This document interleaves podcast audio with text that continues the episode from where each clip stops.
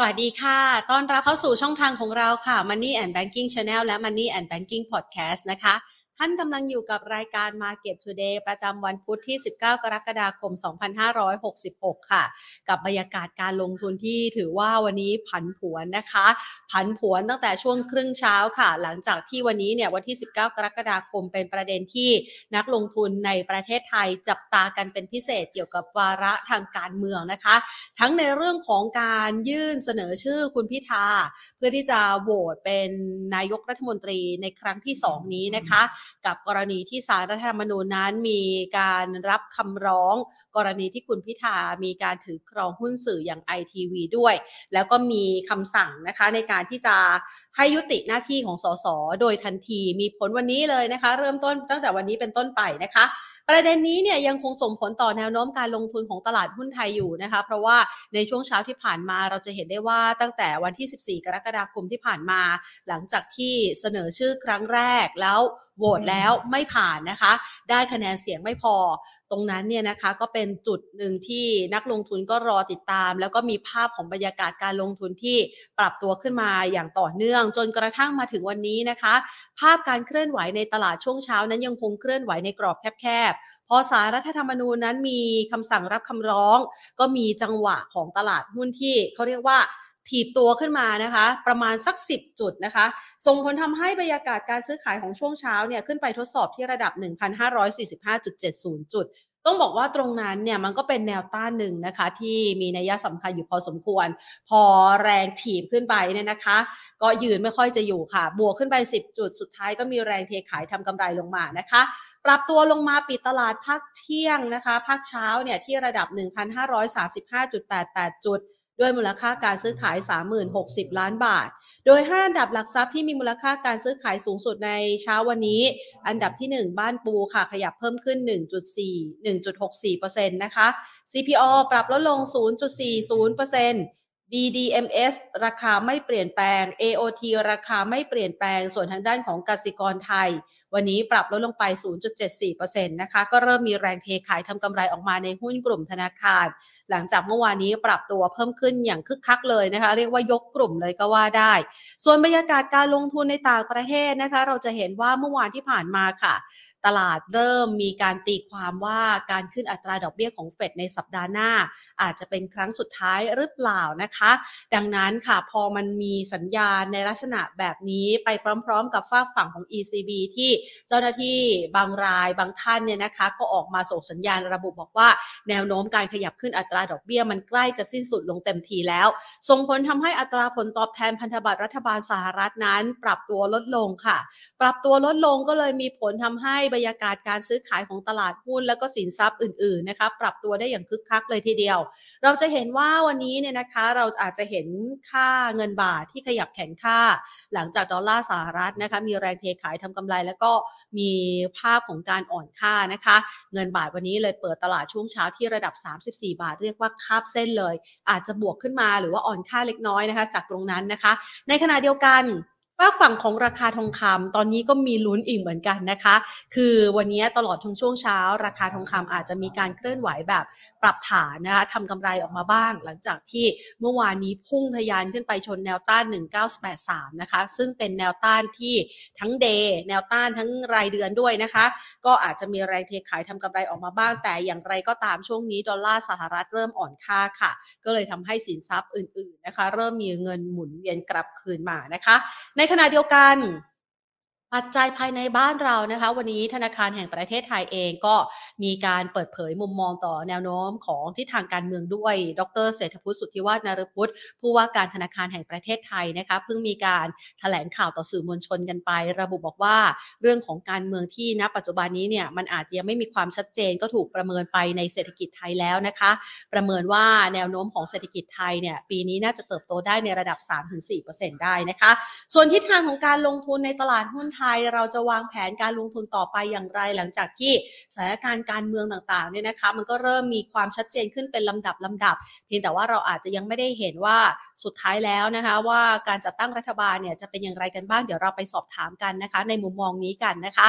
ก่อนอื่นขอขอบพระคุณผู้ใหญ่ใจดีที่ให้สนับสนุนรายการของเราค่ะ บริษัท True Corporation จำกัดมหาชน บริษัทเมืองไทยประกันชีวิตจำกัดมหาชน และทางด้านของธนาคารไทยพาณิชย์จำกัดมหาชนค่ะ เราไปพูดคุยประเด็นความเคลื่อนไหวของตลาดหุ้นไทยกันนะคะ กับคุณเทิดศักดิ์ทวีธีรธรรม รองกรรมการผู้อำนวยการจากบริษัทหลักทรัพย์เอซีพลัสค่ะ สวัสดีค่ะพี่เทิดค่ะ ครับ สวัสดีครับ ค่ะวันนี้นี่ตลาดหุ้นไทยมีบางจังหวะที่มีแรงซื้อพุ่งขึ้นไปกว่า 10 จุดนะคะ แล้วก็ครับมีแรงเทขายทำกำไรออกมา หลังจากที่รู้ผลของสารรัฐธรรมนูญ ตรงนี้เนี่ยเราประเมินอารมณ์ความรู้สึกของนักลงทุนในตลาดกับประเด็นการเมืองยังไงดีคะพี่พี่เทิดคะครับก็จริงๆต้องถือว่ายังอยู่ในกรอบที่เราคิดไว้เป๊ะเลยนะครับค่ะก็คือเรามองภาพว่าหลังจากที่ผ่านการโหวตรอบที่หนึ่งนะครับ แล้วคุณพิธาไม่ผ่านเนี่ย นะครับเราเห็นท่าทีนะครับที่มีความชัดเจนมากขึ้นนะครับจากขั้วการเมืองต่างๆนะครับจากสวนะครับความเห็นนักวิชาการนะครับหลังจากนั้นมาเนี่ยนะครับคงสังเกตเห็นนะครับว่าสูตรในการจัดตั้งรัฐบาลเนี่ยมันถูกตัดทิ้งไปเยอะเลยนะครับจากเดิมที่มีไม่รู้กี่สิบสูตรเนี่ยตอนนี้เนี่ยผมมองว่าเหลืออยู่สองสามสูตรแค่นั้นแหละนะครับไอการที่สูตรต่างๆ มันถูกตัดทิ้งไปเยอะแล้วเหลือช้อยที่จำกัดมากขึ้นเนี่ยมันทำให้การมองภาพอนาคตข้างหน้าเนี่ย มันมองได้ดีขึ้นนะครับหรือว่ามันมองได้ได้ใกล้เคียงความจริงมากขึ้นนะครับ ทีนี้อารมณ์ของตลาดนะครับ เวลาเขามองว่าโอเคสิ่งที่เขามองข้างหน้าเนี่ยจากที่มองไม่เห็นนะครับ เริ่มมองเห็นแล้วหรือพูดง่ายๆมองเห็นทางที่ปลายทางแล้วว่าจะเป็นยังไงเนี่ยนะครับอารมณ์ในการที่จะตอบสนองกับตลาดเนี่ยนะครับก็คือออกมาในแง่มุมที่บอกว่าระดับความเสี่ยงในการลงทุนเนี่ยดูเหมือนมันลดลง นะครับพอคิดว่าระดับความเสี่ยงในการลงทุนมันลดลงเนี่ยนะครับเราก็จะเห็นเม็ดเงินเนี่ยที่เริ่มไหลเข้ามานะครับที่ชัดเจนที่สุดเนี่ยก็คือกลุ่มทางด้านนักทุนสถาบันในบ้านเรานะครับอันนี้ก็เน็ตบายต่อเนื่องมาระดับนึงแล้วนะครับแล้วก็ยังมีโฟลจากต่างชาติเนี่ยเริ่มไหลเข้ามานะครับตั้งแต่ช่วงต้นสัปดาห์นี้เลยนะครับแล้วก็ถ้าไปดูที่เงินบาทนะครับก็จะเห็นว่าเงินบาทเนี่ยแข็งค่าเร็วมากนะครับจนกระทั่งล่าสุดเนี่ยมาแตะอยู่ที่บริเวณ 34 นะครับบางช่วงหลุด 34 ลงมาด้วยซ้ำไป นะครับ ซึ่งลักษณะแบบนี้นะครับเราบอกว่าภาวะนะครับที่เราเห็นปลายทางเริ่มชัดเจนขึ้นเนี่ยนะครับเราคิดว่าระดับของดัชนีเนี่ย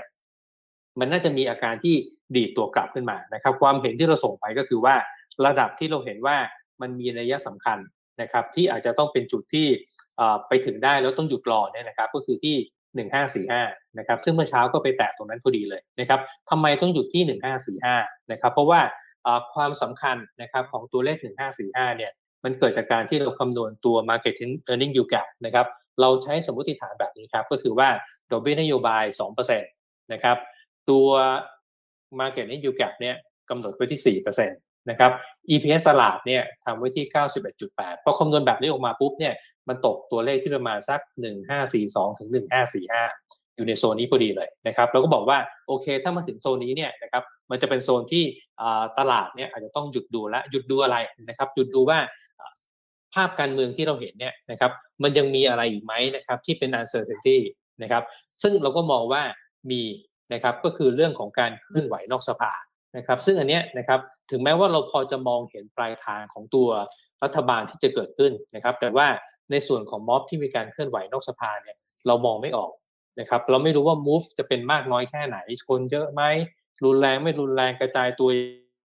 เลยเพราะฉะนั้นเนี่ยพอมาหยุดที่1545นะครับมันเป็นจุดที่ต้องมานั่งประเมินแล้วแหละครับว่าเออจากตรงนี้ไปเนี่ยพัฒนาการของเหตุการณ์จะเป็นยังไงนะครับแล้วช่วงประเมินเนี่ยบังเอิญว่าก็มีข่าวเรื่องนี้เข้ามาพอดีนะครับข่าวเรื่องสารรัฐธรรมนูญนะครับซึ่งรับคำวินิจฉัยกรณีการถือหุ้นสื่อของคุณพิธานะครับแล้วก็มีคำสั่งให้หยุดปฏิบัติหน้าที่เป็นการชั่วคราวนะครับตรงเนี้ยนะครับมันก็เลยเป็นจุดที่อาจจะทำให้เห็นการเทคโปรฟิตเนี่ย ลงมาได้ระดับหนึ่งเหมือนกันนะครับ ซึ่งตรงนี้ก็อยู่ที่หนึ่งห้าสามห้าณปัจจุบันนะนะครับ เพราะฉะนั้นนะครับผมว่า move นะครับในช่วงที่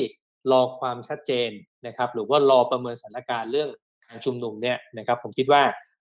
กรอบแนวรับคงไม่ไกลมากนักนะครับเราให้วางข้างล่างไว้ประมาณสักพันห้าร้อยี่สิบนะครับแล้วก็กรอบข้างบนเนี่ยอยู่ที่หนึ่งห้าสี่ห้าครับ ในกรณีที่เมื่อสักครู่นี้พี่เทิดให้ไว้เนี่ยนะคะ ตัวที่อาจจะต้องมาใช้ในการกำหนดเนี่ยดอกเบี้ยนโยบายที่ระดับ 2%นะคะ ล่าสุดครับเนี่ยทางด้านของแบงก์ชาติเพิ่งมีการส่งสัญญาณออกมาระบุบอกว่าครึ่งปีหลังเนี่ยเงินเฟ้อยังไม่ค่อยน่า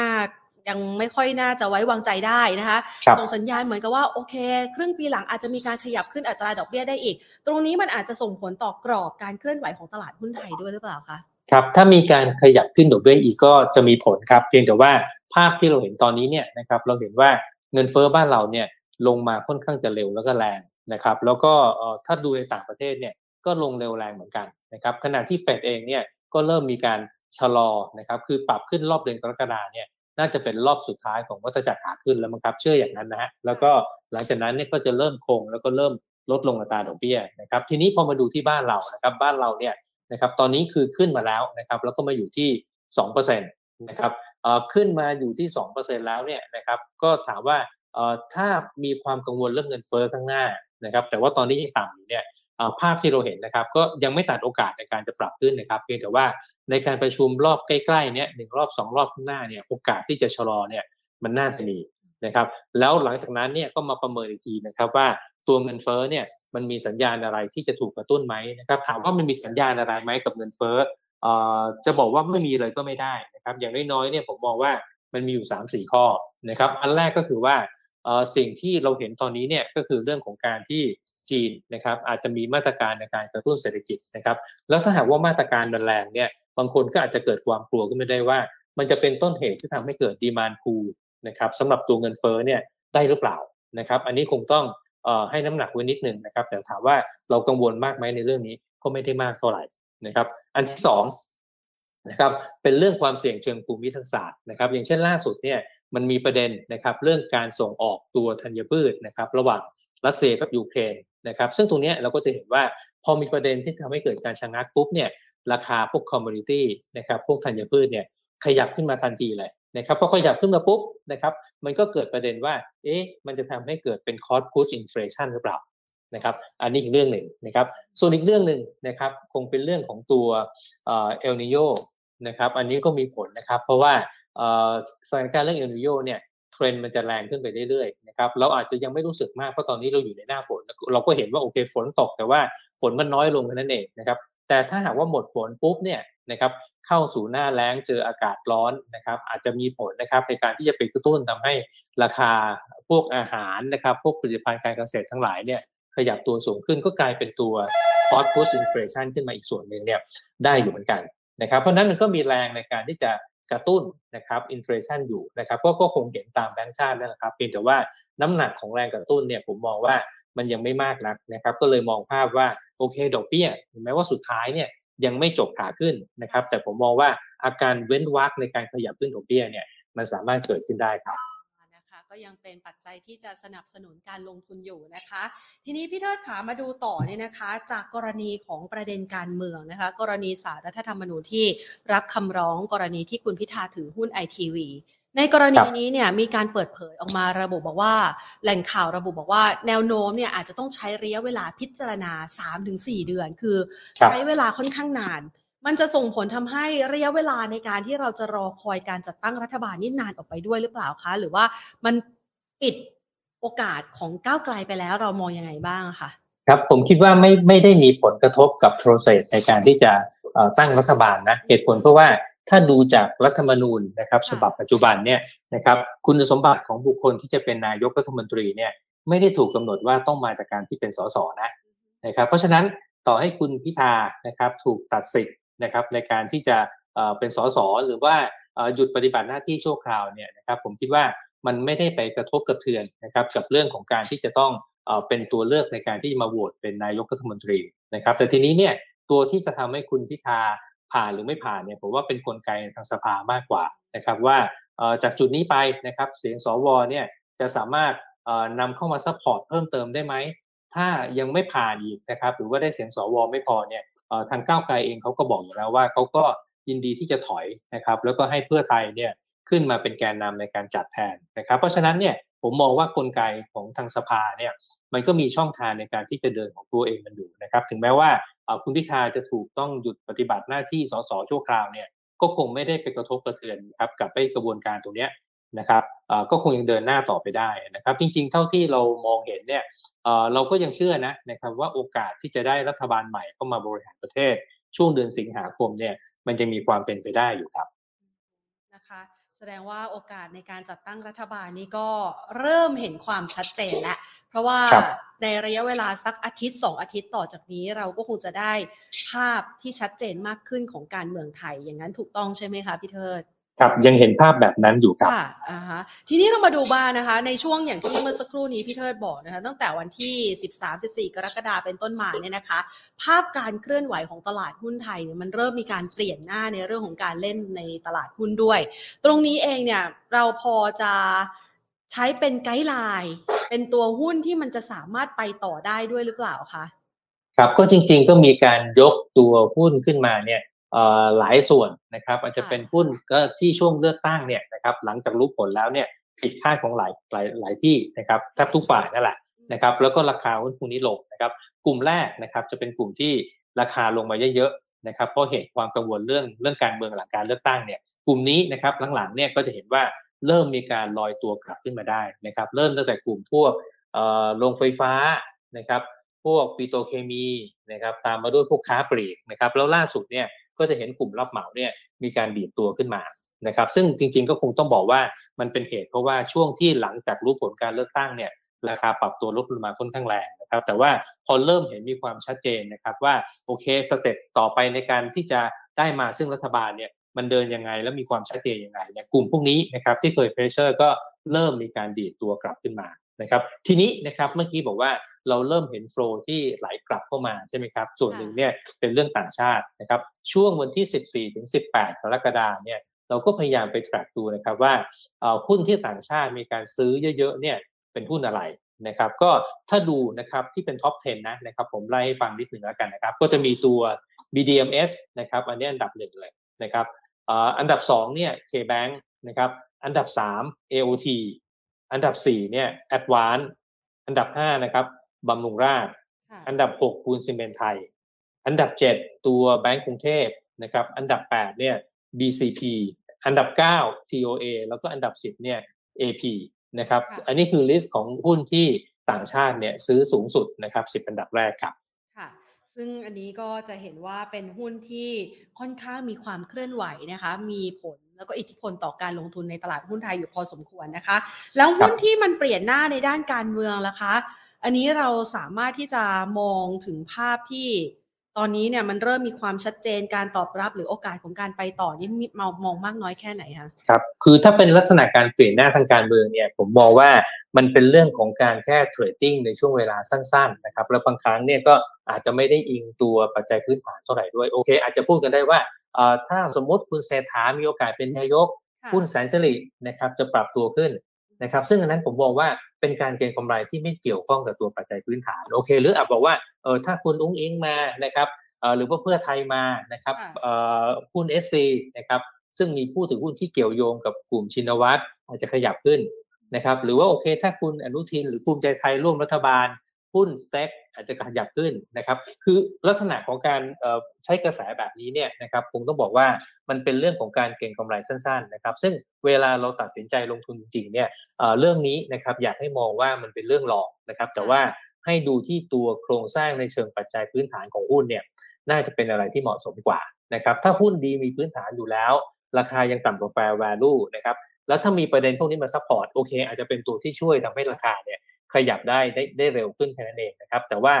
แกนแท้รากฐานของมันเนี่ยอยากให้น้ำหนักนะครับที่ตัวปัจจัยพื้นฐานเป็นหลักมากกว่าครับค่ะ งั้นถ้าหากว่า งั้นเราขอจัดในเรื่องของกลุ่มที่จะเป็นตัวมีโอกาสในการจัดตั้งรัฐบาลนะคะ ที่เราจะได้เห็นความชัดเจนกันในโค้งท้ายเดือนกรกฎาคมไปสู่ต้นเดือนสิงหาคมแบบนี้ พี่เทิดพอจะจัดชุดหุ้น ที่มีโอกาสได้รับอันนี้สงความเคลื่อนไหวทางการเมืองที่ชัดเจนมากยิ่งขึ้นตรงนี้ยังไงดีอะคะ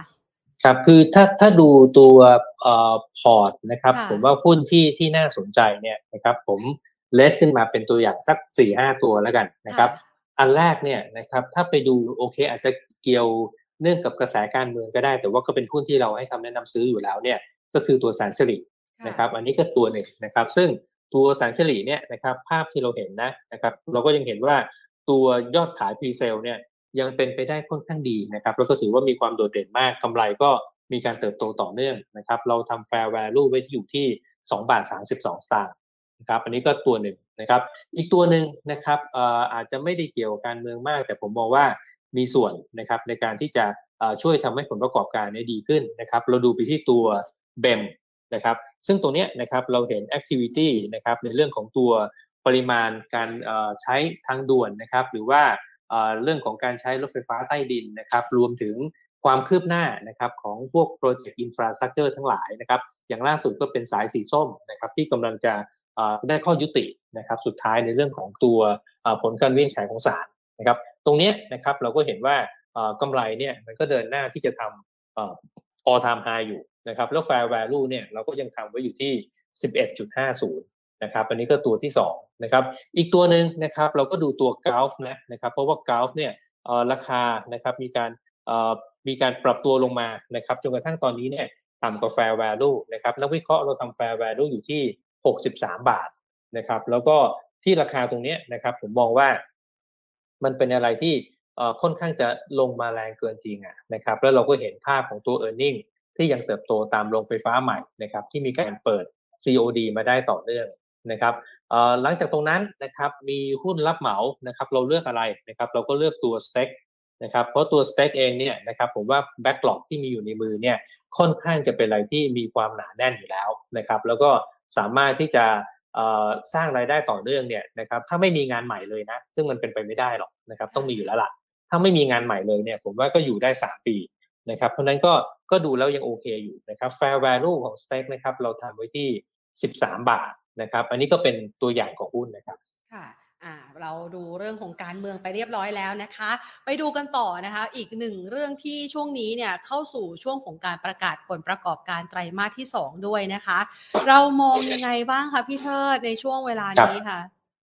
ต้องบอกว่าถ้าดู e a r n i n g ็งควอเตอร์สนะครับเอ่อเราจะเห็นการดรอป year on year เนี่ย ชัดๆเลยนะครับทำไมเชื่อมั่นหรือว่ามั่นใจขนาดนั้นว่ามันต้องดรอป year on year นะครับเหตุผลก็เพราะว่าถ้าเราไปดูกำไรของผลประกอบการบริษัทจดทะเบียนงวด quarter สองของปี 65 นะครับ ตอนนั้นเนี่ยบริษัทจดทะเบียนทำกำไรได้มากกว่า 3 5 0 0 0 0 ล้าน ซึ่งสูงสุดเป็นประวัติการณ์นะครับ พอมาดู quarter สองปีนี้เนี่ยถามว่ามีโอกาสถึงขนาดนั้นไหม ผมว่าไม่มีทางเลยนะครับ ยังไงก็ตามถ้ามองภาพรวมเนี่ย year on year drop หนักอยู่แล้ว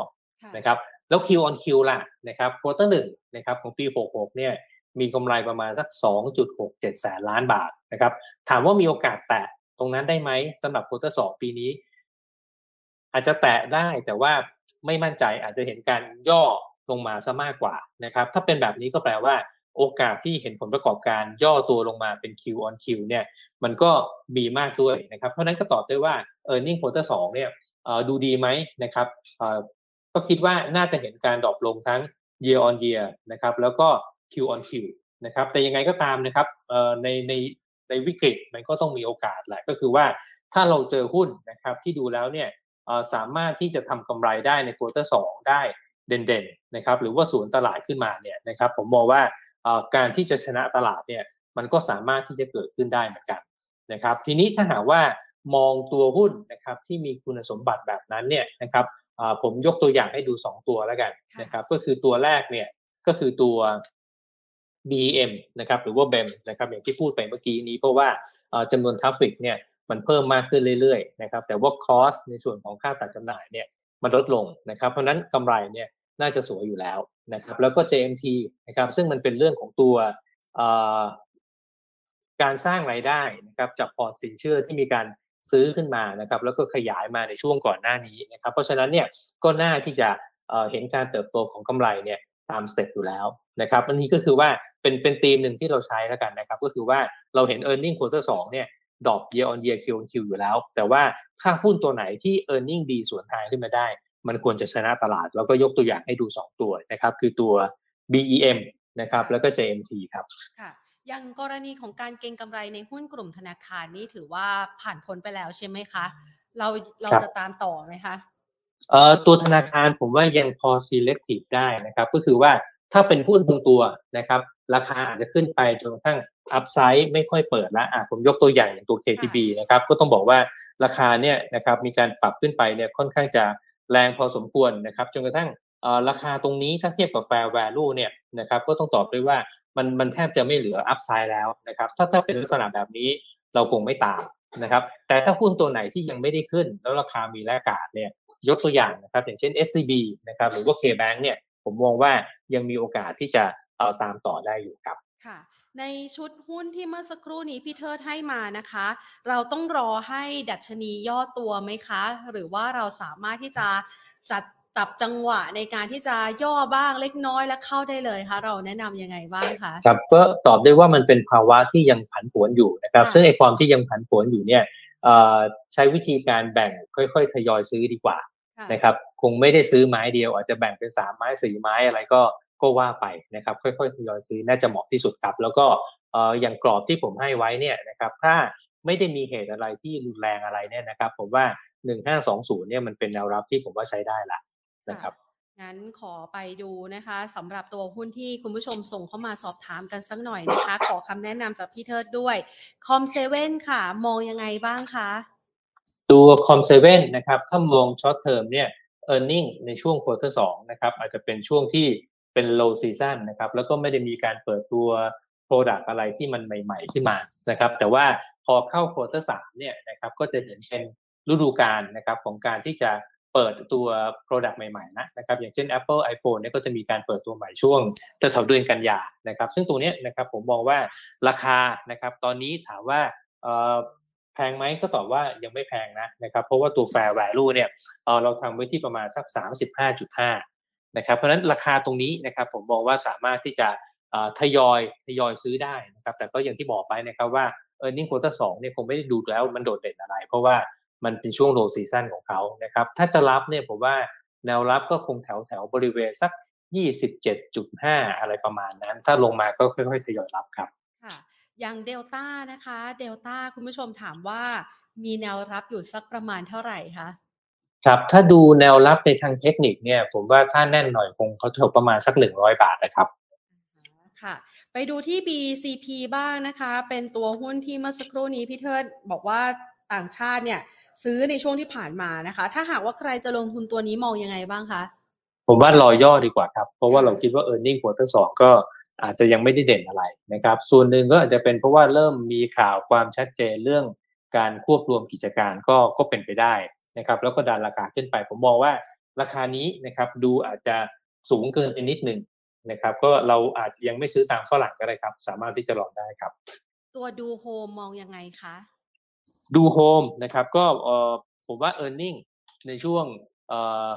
quarter สองเนี่ยนะครับน่าจะเป็นอะไรที่เป็น bottom นะครับของปีนี้แล้วนะครับแล้วก็เราก็มองว่าช่วงเวลาแบบนี้เนี่ยนะครับในเมื่อมันเห็น bottom แล้วนะครับแล้ว quarter สามสี่เนี่ยดูดีขึ้นนะครับผมก็ดูว่ามันก็เป็น timing อันหนึ่งเหมือนกันนะครับที่ดูแล้วเนี่ยมันมีความน่าสนใจในการที่จะเข้าไปทยอยค่อยเข้ารับเหมือนกันนะครับ แล้วก็ เราก็ดูว่าราคาตรงนี้เนี่ยเอ่อมันก็เอ่อมีมี upside ที่ที่เริ่มเปิดในทางพื้นฐานเหมือนกันนะครับ จริงๆเนี่ยเอ่อถามว่ารีบไหมก็คงไม่ได้รีบอะไรมากหรอกนะครับ แต่ว่าเอ่อถ้าจะซื้อนะครับช่วงประกาศ quarter สองเนี่ยนะครับซึ่งเราดูว่า earning ไม่ดีหรอกนะครับ จังหวะตรงนั้นน่าจะดูดีกว่าครับ ถ้าจะเข้าไปนะค่ะ ขออีกสักสามตัวค่ะพี่เทิด PSL มองยังไงคะครับตัว PSL นะครับ ตรงนี้เนื่องจากว่ามันเป็นอะไรที่เกี่ยวเนื่องกับตัวพวกอ่า ค่าระวางนะครับพวก Multiplier Index อะไรประมาณนั้นเนี่ยนะครับ ก็อาจจะเห็นว่าช่วงนี้มันเป็นช่วงที่ยังอยู่ในทิศทางที่เป็นขาลงนะครับ เพราะฉะนั้นไอ้ไอช่วงที่ราคาค่าระวางต่างๆ อยู่ในขาลงเนี่ยก็ต้องถือว่าราคาหุ้นนะครับอาจจะเป็นอะไรที่ไม่ได้มีแรงขับเคลื่อนเท่าไหร่นะครับเราก็พยายามดูนะครับว่าเออดูแล้วมันมีโอกาสยังไงนะครับ เราก็ยังเห็นว่าแต่ละครั้งเนี่ยนะครับเวลาขึ้นมาแล้วก็เทสแนวต้านประมาณเส้นค่าเฉลี่ย 25 วันเนี่ย ก็ก็ไม่สามารถผ่านไปสักทีหนึ่งนะครับนั่นก็แปลว่ามันก็ยังมีแรงกดดันอยู่นะครับ ผมว่าถ้าถ้าจะเข้าไปเนี่ยรอให้มีสัญญาณในการที่จะพลิกกลับในการอย่างเช่นโอเคเบรกเส้นค่าเฉลี่ย 25 วันขึ้นมาสักนิดหนึ่งก่อนค่อยค่อยเข้าไปก็ได้นะครับ เพราะว่าช่วงนี้ก็ถือว่าเป็นภาวะที่ยังไม่ได้มีแรงกระตุ้นอะไรครับค่ะ AOT ไปต่อได้ไหมคะครับจริงๆ ผมมองว่าเป็นหุ้นที่สามารถทยอยซื้อได้นะนะครับ เพราะว่าในเชิง fair value เนี่ย เราทำไว้ที่ 80 บาทนะครับทีนี้ตัวราคาเองเนี่ยตอนนี้ต้องถือว่าอยู่ในช่วงของการเทสนะครับที่ระดับเส้นค่าเฉลี่ย 200 วันนะครับ200 วันก็อยู่แถวบริเวณนี้แหละนะครับก็ทำได้ 2 ทางครับก็คือว่ารอมันเบรกขึ้นไป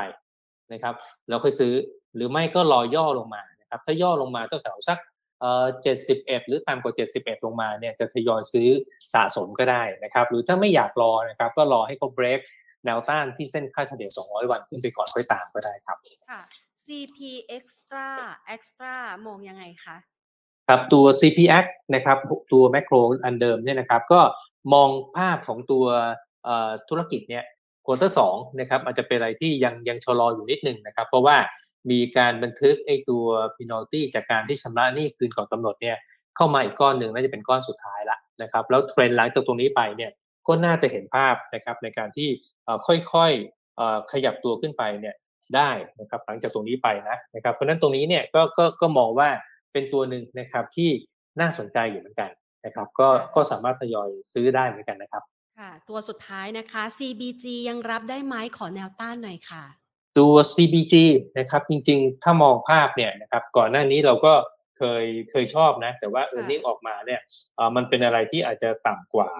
ที่เราคาดการณ์กันไว้นะครับ แล้วก็ถ้าหากว่าไปดูในส่วนของตัว fair value เนี่ยนะครับเราทำไว้ที่ระดับประมาณ 70 บาทนะครับเพราะนั้นตอนนี้ราคาเนี่ยผมถือว่าก็ไม่ค่อยเปิดอัพไซด์ให้เราเห็นเท่าไหร่ละราคาตอนนี้ 69.5 ใช่ไหมครับ มันก็เบียดกับ fair value เราเลยนะครับ เพราะฉะนั้นเนี่ยถ้าจะซื้อผมว่ามันควรจะมี discount จาก fair value เนี่ย10-15%ค่อยค่อยค่อยเข้าไปน่าจะดีกว่าครับ ค่ะได้เลยค่ะ วันนี้ขอบพระคุณพี่เทิดมากนะคะ มาให้ไอเดียในด้านการลงทุนกันกับเราค่ะ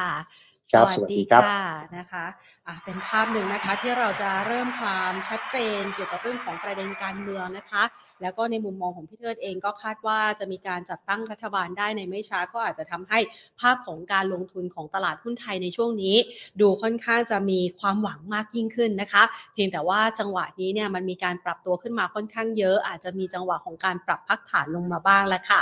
อันนี้ก็เป็นคำแนะนำนะคะสำหรับการลงทุนนะคะ พร้อมกับการประเมินสถานการณ์ทั้งในปัจจัยด้านการเมืองนะคะ ปัจจัยด้านเงินเฟ้อ รวมไปถึงทิศทางของผลประกอบการไตรมาสที่ 2 ที่นำมาฝากกันในวันนี้นะคะสำหรับท่านใดที่กำลังวางแผนการลงทุนก็สามารถที่จะไปย้อนฟังกันอีกครั้งหนึ่งได้นะคะ วันนี้หมดเวลาแล้วลากันไปก่อนค่ะ สวัสดีค่ะ